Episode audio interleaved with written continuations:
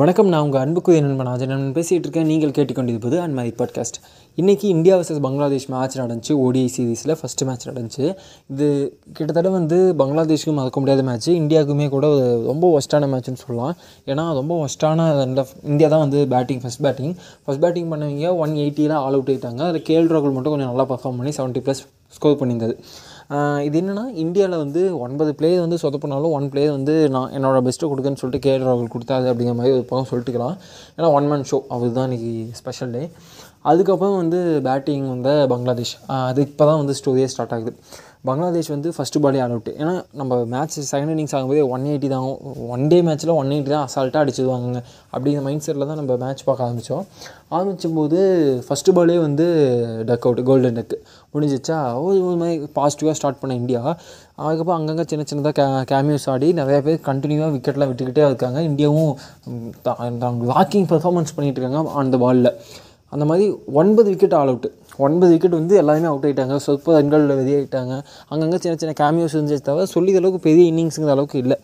ஆனால் என்னென்னா ஒரு ஒரு செம இந்தியா ஃபேன்ஸாக இருக்கட்டும் எல்லாத்துக்குமே செம ஷாக்கு என்னடா எப்போ நம்ம தோற்று போயிடுன்னு நினச்சோம். ஆனால் வின் பண்ணுறோமேன்னு சொல்லி ஒரு ஷாக்குக்குள்ளே பயங்கரமான சந்தோஷத்தில் இருக்கும்போது பங்களாதேஷில் கடைசியாக இருந்த ரெண்டு பேட்ஸ்மேன் அதாவது ஒன் விக்கெட் தான் அவங்க வந்து தோனி ஒரு விஷயம் சொல்லுவார்.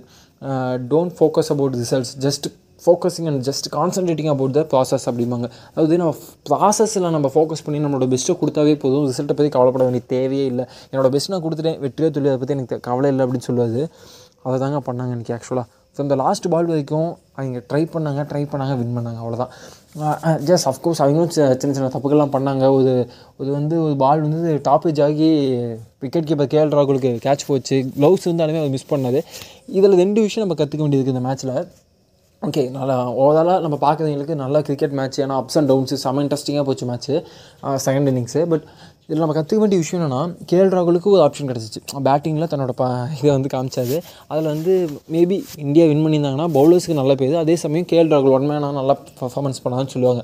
ஆனால் இன்றைக்கி என்ன தான் கேஎல் ராகுல் வந்து எழுபது ப்ளஸ் தானே அடித்தாலுமே ஒரு கேட்ச் மிஸ் பண்ணதுனாலுமே மேட்ச் டவுனு இந்த கேட்ச் மேக்கிங் மேட்ச் அப்படிம்பாங்க. அந்த மாதிரி அந்த மேட்ச்சை வந்து விட்டுட்டாங்க அப்படின்னு சொல்லுவாங்க. ஸோ அதே மாதிரி அவங்க சைட்லேருந்து பார்த்து பாருங்களேன். அவ்வளோ செம்மையாக ராக்கிங் பெர்ஃபார்மன்ஸ் போட்ட பவுலர்ஸ் வந்து எங்களுக்கு யாரும் கண்ணுக்கு தெரிய மாட்டாங்க. அந்த கடைசியாக ஒன் மேன் ஷோவாக அந்த மேட்ச்சை முடிச்சு கொடுத்தாங்க பார்த்தீங்களா அவங்க தான் கண்ணுக்கு தெரிவாங்க.